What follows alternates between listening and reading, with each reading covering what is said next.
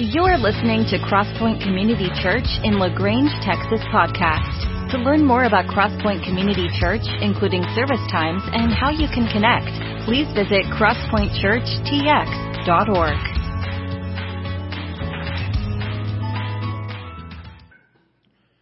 Well, howdy. How's everybody?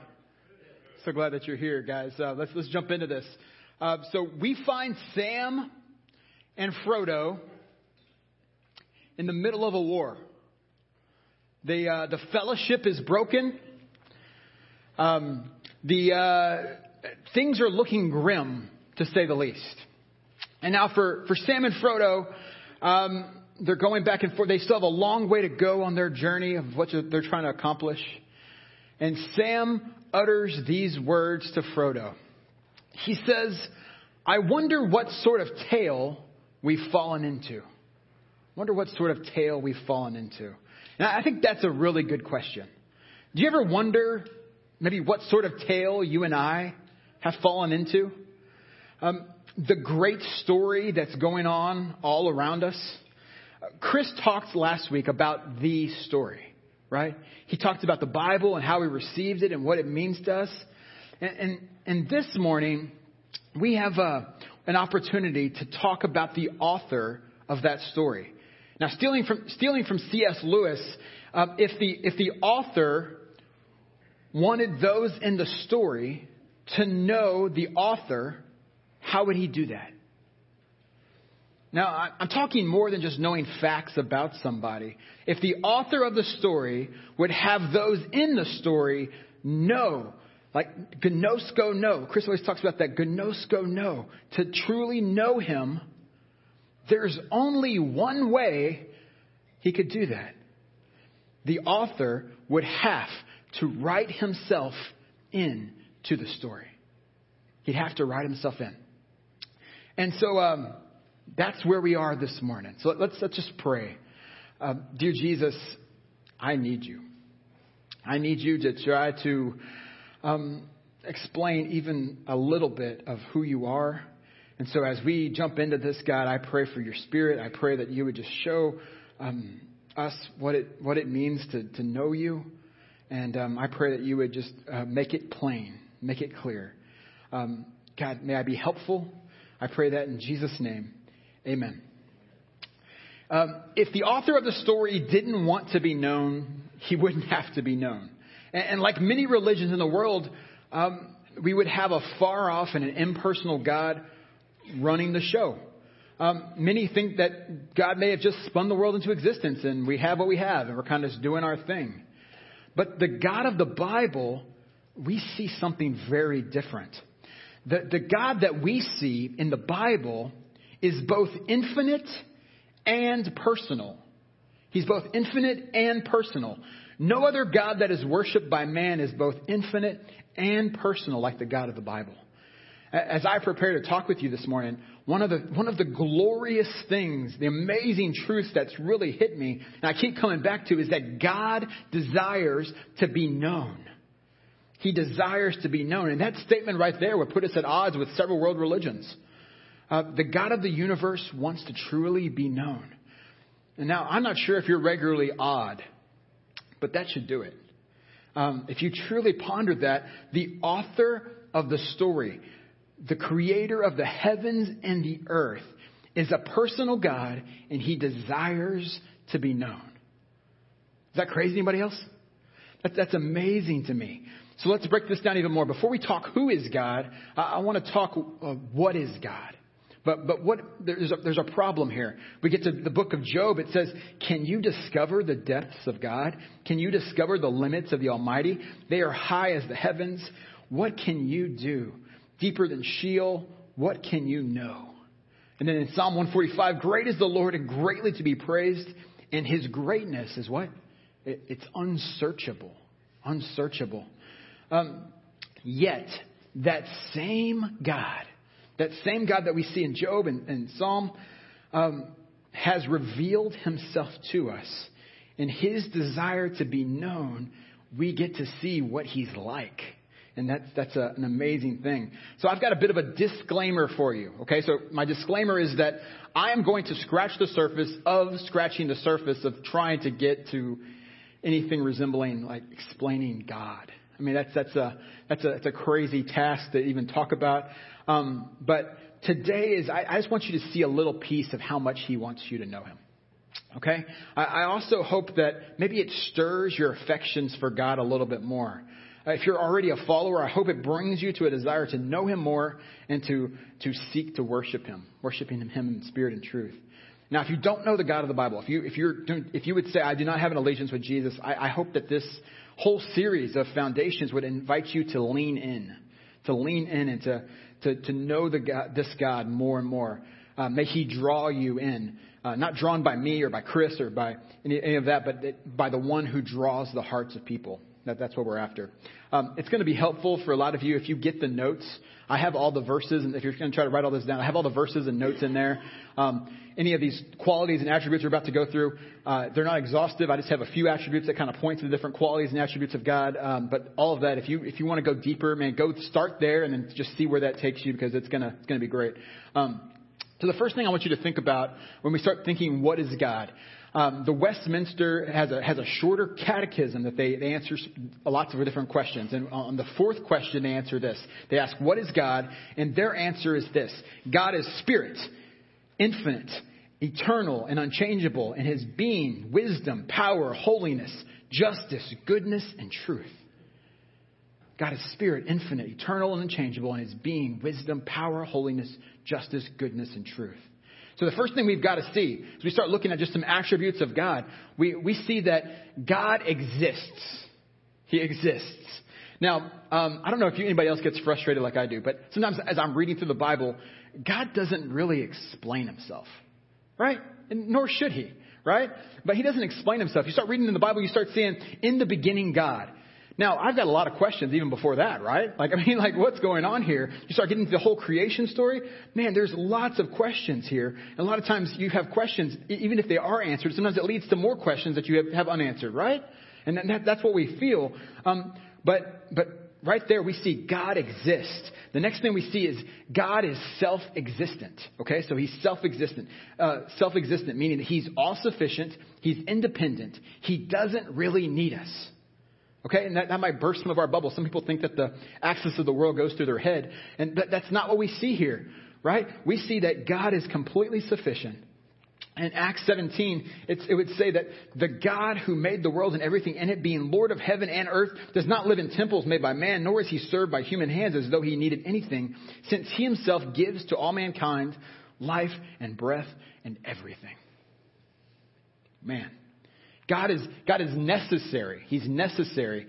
Um, how many of you right now are willing your heart to beat its next beat? You're making that happen. How many of you like just just like thinking about it, like man, make this happen? We're just not. There's so many things in the entire universe that are in God's hands. He's making it happen. We don't even understand any of it, um, but but He is necessary. We would see in Job. Um, if, if he should set his heart to it and gather to himself his spirit and his breath, all flesh would perish together and man would return to dust. He's keeping all this going. We see in Colossians 1:17, and he is before all things, and in him what all things hold together. Right? We're, we're, we're here because he allows it. We're, you know, if he didn't want me here, I wouldn't be here, right? And that's just that's just the, the answer to it. To it. Um, the next thing we see, and something that a lot, if you're reading God's word, you're going to see over and over again is the, the picture of God being holy. And if you're like me, sometimes I think about Isaiah 6 or Revelation 4, and I think about the four living creatures that are all flying around God day and night saying, Holy, holy, holy is the Lord God Almighty who was and is and is to come. I think about that when I think of God's holiness. I think it's being declared above Him all the time. Um, John Piper would say this. He would say, His holiness is what He is as God that nobody else is. It is his quality of perfection that can't be improved upon, that can't be imitated, that is incomparable, that determines all that he is and is determined by nothing from outside him. It signifies his worth, his intrinsic infinite value. But then he goes on to kind of compare God's holiness to this concept of glory. If you're reading through the Word, you're going to see this concept of glory throughout the Bible. And what, and what John Piper says is that the glory of God is the manifest beauty of His holiness. It is the going public of His holiness. So when God is about, you know, He's, he's all consumed with His glory, it's because His holiness demands it. It's because when he's showing off and doing the things he's doing and loving us the way he loves us, it's his holiness that's showing off, and all of it is about God's glory. Now, I, I just love that picture. Uh, the next thing we see is that God is spirit. God is spirit. Um, his being is not made up of matter. He's, he has no parts. He has no size. He has no dimensions. Okay? So, uh, John 4 24, God is spirit, and those who worship him must worship him in spirit and in truth. Right? So the concept of spirit kind of tied to that is that God is invisible. Because he is spirit, no one can see God's total essence. Okay, they can't see his total essence. And in John 1:18, no one has ever seen God. Now, how that works exactly, if you go through the Old Testament, you start seeing Abraham, you start seeing Jacob, you start seeing Moses, these people that have encounters to God. I've seen God face to face. This whole picture, I do not understand that. I don't understand how God can say, uh, God can create these manifestations of himself, but it's not really, it's not his total essence. So it's this whole picture that, that we can still say no one has ever seen God. Uh, but then what I do know is that, and later in John 14, 9, Jesus would say, whoever has seen me has seen the Father. And I can, I can, I can hold on to that. Because man, um, I've I, I've seen Jesus and and, and just in uh, in, the, in God's Word, and I and I, I can say, man, I've seen the Father because I've seen Jesus, and that's a that's an amazing truth. Um, next thing is God is sovereign. It means He has freedom. He's under no authority. No one outside of Himself decides what He will or what He will not do right? It's up to his will. Um, in Psalm 115, it says, He does all that He pleases. He does all that He pleases. Uh, and, and, tied to that is His omnipotence, okay? Um, being that God is all powerful. Uh, Jeremiah 32 would declare that nothing is too hard for Him. Nothing is too hard for him. The next thing we would look at is God is immutable. Immutable, being that he's unchangeable. Okay? Um, he's unchangeable in several different aspects. He's unchangeable in his being, unchangeable in his attributes, unchanging in his purposes, and unchanging in his promises. Right? Um, and so Malachi 3:6 would say, For I, the Lord, do not change. Uh, so we see that. Um, another thing that we've got to come to grips with is that God is wrathful t- towards sin. Now, for Christ followers, the wrath that we deserve is fully given to Jesus, but those that who would reject Jesus would receive the full wrath of God. Um, and that's that's a that's a, a sobering truth. Um, we also see that God is personal. One of the things that just kind of hits me as you're reading through, you're going to see the, the names of God, which is an amazing study if you ever go through the names of God. But we see this, the, the name that's often called of God of Yahweh or Jehovah. It's a, it's a name that specifies immediacy or a presence. Yahweh is a present, accessible, and he's near to those who call on him for deliverance. You see that, that he's a personal God. Um, how personal is our God? Matthew 10. He knows how many hairs are on your head. How crazy is that? Um, God is knowable. This is one of the things that just keeps hitting me as I've, I've been studying for this is that uh, we can know things about Him, but, but, we can actually get to know God personally. Um, John 17, 3, and this is eternal life that they know you, the only true God, and Jesus Christ, whom you have sent. Wow. Man, um, the other thing that we, the next picture we see is that God is triune. And this just kind of just gets you all over. Um, Wayne Grudem, uh, who writes a lot of systematic theology books and all that kind of stuff. Anyway, he, he was very helpful in my study for all this. So if you say, man, I want to go, I want to find more, out more about some of this, go find Wayne Grudem. You'll see a lot. Um, it says this, uh, he says this, God eternally exists as three persons, Father, Son, and Holy Spirit, and each is fully God, and there is one God.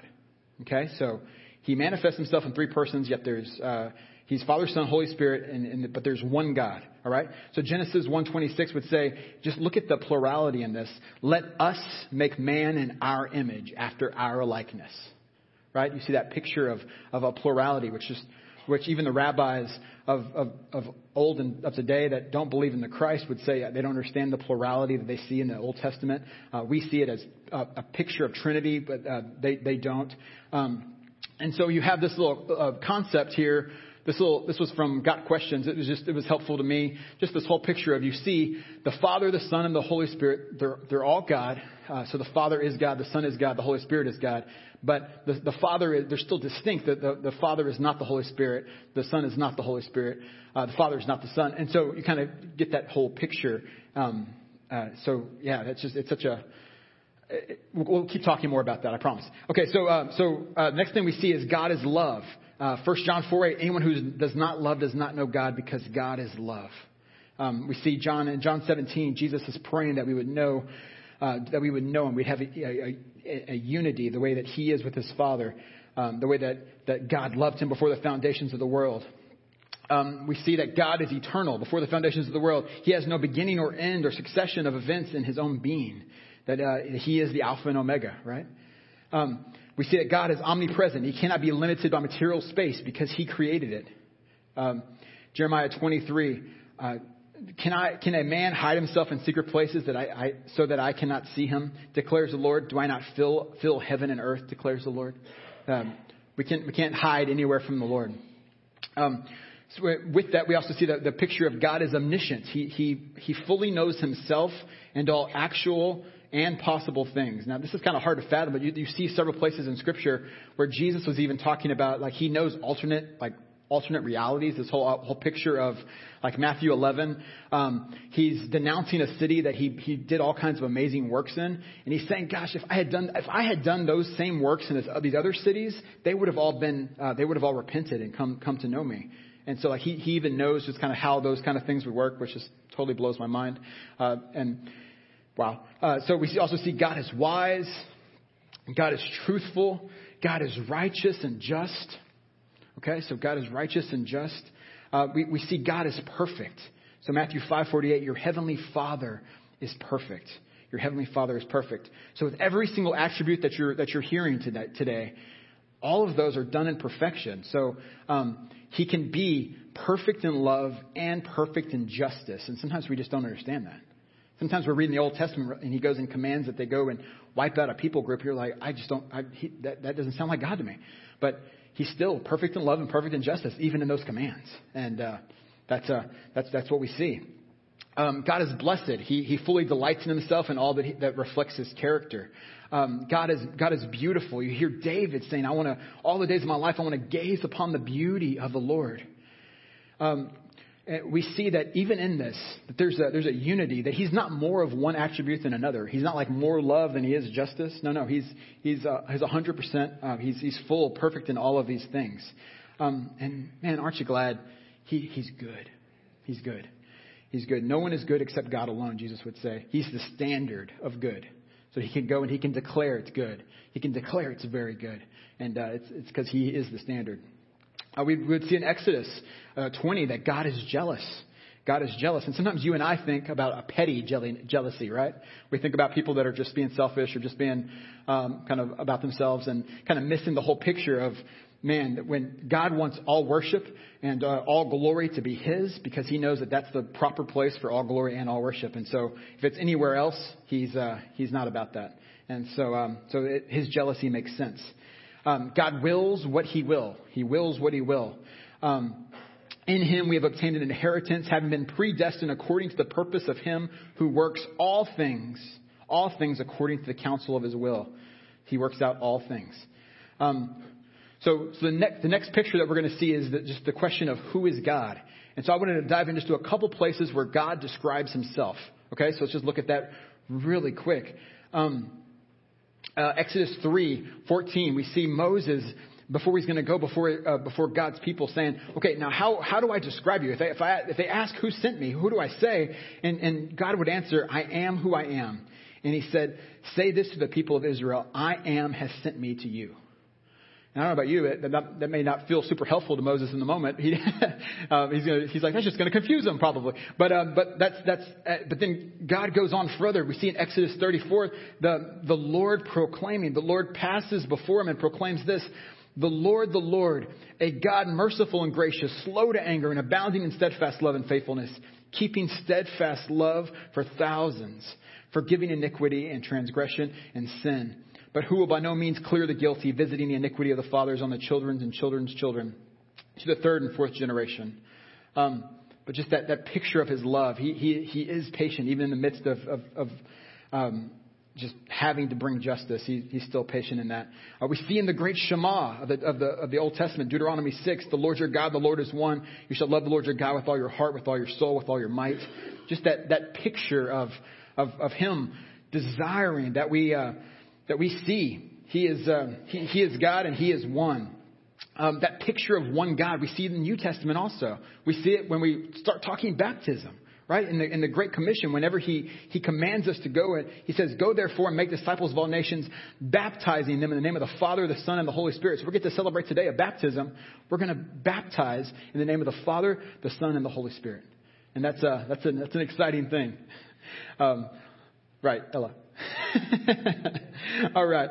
So, um, so uh, one thing I want you to understand is that that um, there's not there's not parts of God. The Trinity does the Trinity does not divide God into three parts. It's not um, each each person is 100% God. It's not like the Father's a third and the the Son is a third and the Holy Spirit's a third. It's not it's not what we're looking at. We're 100 they're 100% God. They're fully God. Um, and we see them all called God throughout Scripture and just that whole picture, and they come together in a singularity.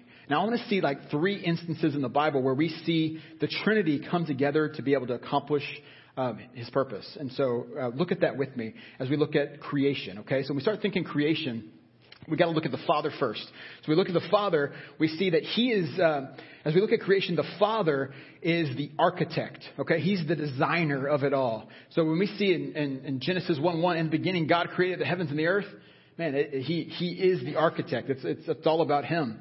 Uh, now the son comes on the, on the scene. He, he is the, he's the agent, right? He's the agent. By him all things are made. We see that uh, in creation. Where do we see that? We see that in, in John 1 1 as uh, we see another, another picture of the beginning. In the beginning was the Word, and the Word was with God, and the Word was God. He was in the beginning with God. All things were made through him, and without him was not anything made that was made. So this picture of the Son being a part of creation, that uh, nothing was made um, without being made through Jesus. Um, then we also see the same same kind of truth in Colossians 1. He is the image, being Jesus is the image of the invisible God, the firstborn of all creation. For by him all things were created in heaven and on earth, visible and invisible, whether thrones or dominions or rulers or authorities. All things were created through him and for him. And he is before all things, and in him all things hold together right? So we see that, that full picture of the Son uh, being, being right there as a part of creation. Um, but we also see the Spirit. Um, the Spirit joins in on things. He plays, uh, he plays the role of sustaining and manifesting God's presence in, in creation. So um, we already kind of read there at the beginning. In the beginning, God created the heavens and the earth. But then right in verse 2, we see, here's the Holy Spirit, right? Uh, so we see uh, the earth was, was without form and void and darkness was over the face of the deep, and the Spirit of God was hovering over the face of the waters. It's a kind of, kind of a crazy, mysterious picture there. Um, but each person of the Trinity has a distinct role, has a distinct, distinct function. Uh, what I mean by, by distinct is that same picture that the Father is not the Son, the Son is not the Spirit, the Spirit's not the Father. That, that full picture of, of how things work. It, you see a triune God working together to do the things that God does doing all that. Now I want to look at the picture of incarnation. So when I say incarnation, that's that's God putting on flesh and coming to earth. Okay, so uh, that, so let's let's see a picture of that. Um, so in that we're going to see uh, first off Galatians four. The Father sends the Son. Okay, so the Father is sending the Son. But when the fullness of time had come, God sent forth his Son, born of a woman, born under the law, to redeem those who were under the law, so that we might receive adoption as sons.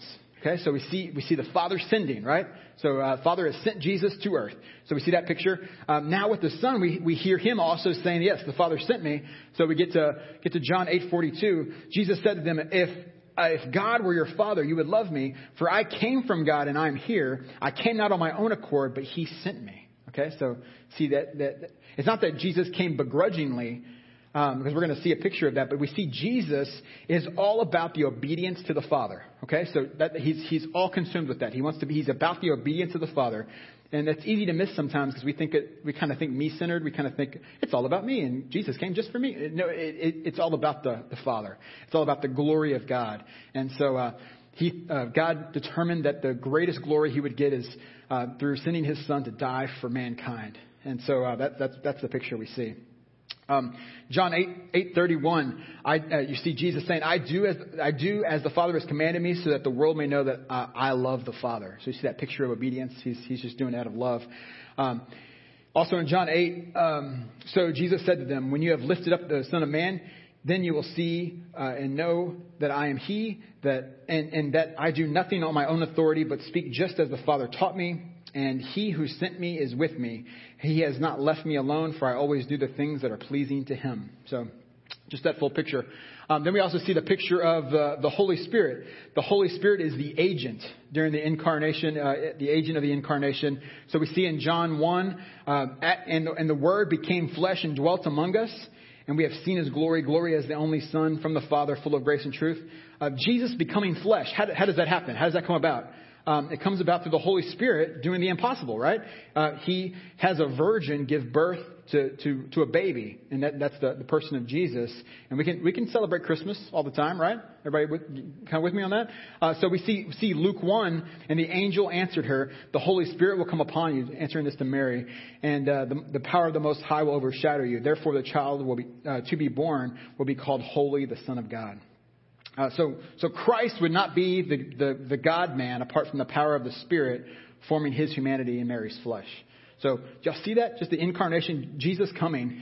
It, Father, Son, Spirit, all of them have a role. All of them are making that happen. Um, now, just a, a couple things, just for some clarification, um, is you see an equality in the Trinity. Okay, there's an equality there. While, while, we, while we, we see the Son submissive to the Father, we see the Spirit in submission to both the Father and the Son. But this is not a picture of subordination where one God is, uh, where, there, where the Son is less than the Father or something like that. That's not, that's not what the picture we're seeing here. No, there's an equality in their deity, even though they're, um, even though they're, they're um, in submission. Okay, so, so don't, don't let that People get confused by that sometimes. Uh, this is also not tritheism, where we uh, see that the Father, Son, and Holy Spirit are three gods. Okay, so that's that's not what we're seeing here. Uh, this is also not an, another word you may not know, but another. This is not modalism, where the Father became the Son, who became that became the Spirit. There's some uh, world religions that would believe in that, and that's not what we're seeing here. Um, we believe in three distinct persons in one essence. Okay, so um, there's a diversity in their singularity. Okay, uh, I know this is as clear as mud sometimes. Try to explain some of this stuff, but um, it's one personal God who manifests Himself in three persons. Um, this sets us apart from the Muslims. Okay, so the Muslims would deny Trinity. They, they, would say it's blasphemy if we suggest plurality or that if that Jesus was in any way deity. Uh, that would be a huge offense to them. Um, many people would say, can't we just look back at Abraham and can just kind of all get along? Uh, but we can't because fundamentally we, we think that God is someone different, right? Uh, it's, it's, it's different because, because of the way he shows himself in Trinity. And so that, uh, that's, that's, that's that. Um, it also put us, put us at odds with several cults in the world. So, be it Jehovah's Witnesses or Mormons, uh, some others, um, we, would, we would see that there's a subordinate, a subordinate relationship of, uh, of lesser gods or not being deity in some of those. Um, so that, that whole picture. So now, when it comes to the picture of salvation, um, we see that the Father, okay, so uh, let's, let's look at salvation. The Father chose us before the foundation of the world and predetermined our adoption as children through Jesus Christ. So the, the Father, when it comes to salvation, when it comes to you coming to know Jesus, uh, the Father is the administrator of salvation. So he oversees the whole process from beginning to end. So that, he's, he's making it all happen. So in Ephesians 1, it would say, Blessed be the God and Father of our Lord Jesus Christ, who has blessed us in Christ with every spiritual blessing in the heavenly places, even as he chose us in him before the foundation of the world, that we should be holy and blameless before him. In love, he predestined us for adoption to himself as sons through Jesus Christ, according to the purpose of his will, to the praise of his glorious grace, with which he has blessed us in the beloved. So if you have any questions about predestination, go talk to Paul afterwards. Uh, that would be great. Uh, but, but no, uh, but just this whole picture of, of, of, of Jesus, um, having the Father send, the Father's orchestrating all of this, that He's come and um, the Father has predestined those who, who will know Him. Uh, does that mean we just sit back and just let, let everybody just kind of uh, let, the, let the chips lay where they will? No, there's an active part of us telling people about Jesus and that we, we don't know uh, who, who's been predestined or not. So we tell everybody uh, and find, find those that, that come to know him. And that's a, that's a picture we see. Um, and, and then I love in John, John 6, 44, just that picture of uh, no one can come, come to me unless the Father who sent me draws him and I will raise him up on the last day. So that picture of the Father drawing Um, so if you have somebody that doesn't know Jesus, your prayer could be, man, God, draw them to you. And then you want for the other prayer would be that their heart would be receptive. And so that, that full picture. The next thing we see is the picture of the Son. Uh, everything the Father does for our salvation, He does with Christ as an agent. Um, and it's through the Son that we receive salvation. So uh, John 3:16 and through 17, for God so loved the world that He gave His only Son, that whoever believes in Him should not perish but have eternal life.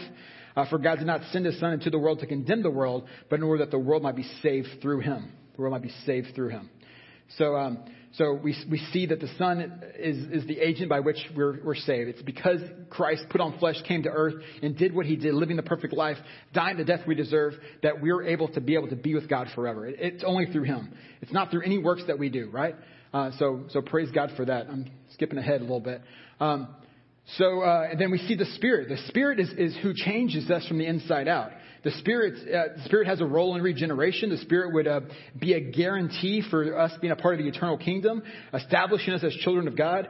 Uh, the Holy Spirit guides and leads us, reminding us that we're children of God, and then that, that we're also co-heirs with Christ. And what, what an amazing picture um, and so Titus 3, he saved us not because of works done by us in righteousness, not done by us, um, but according to his own mercy by the washing of regeneration and renewal of the Holy Spirit. So you're seeing even that picture of, man, the Holy Spirit in, inside of salvation doing all that we're called to do.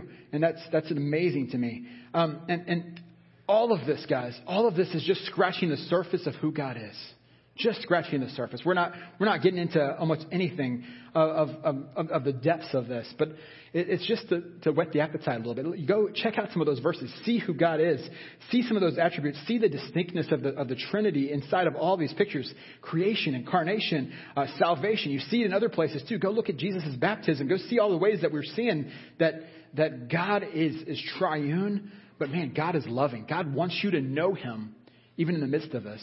And uh, He wants you to know Him deeply, deeply, know Him well, and um, uh, to be in awe of, of, a, of a God that loves us the way that He loves us. I, I hope you go and you see a picture of, of just marveling at His plan to bring salvation to us. Um, and then the, the last thing I'll, I'll share with you is just this whole idea of prayer. Think about this the next time you pray. That uh, C.S. Lewis would say that, that prayer is we're, we're praying to God through the agency of the Son, through the agency of the Son, and the Holy Spirit is leading us to pray, convicting of sin and stirring our hearts. So when, when you pray, you're praying to God, through God, and with God. You're praying to God, through God, and with God. Every single time you pray, there's Trinity happening right in that moment. That, that He is, in, in, as a part of your prayer, Trinity is, is a part of that right there. The triune God who, who loves you and sent his son to die is right there. So um, let, let's pray right now and see, see that in action. Um, dear Jesus, we are thankful for the way that you love us. We're thankful that you would, um, would choose, God, to, to be a personal God, that we could know you, that we could see a picture of God, that, that you would leave heaven and, and come to earth, put on flesh and condescend yourself to, to live for us. God, as we get to celebrate baptism just, just a little bit, God, may we see a picture and just celebrate the triune God. Celebrate and baptize in the name of the Father, the Son, and the Holy Spirit because you have done a work. You have brought a, a, a dead person alive. And, and that's an amazing truth. And so we celebrate you, and we celebrate that in the name of Jesus Christ. Amen.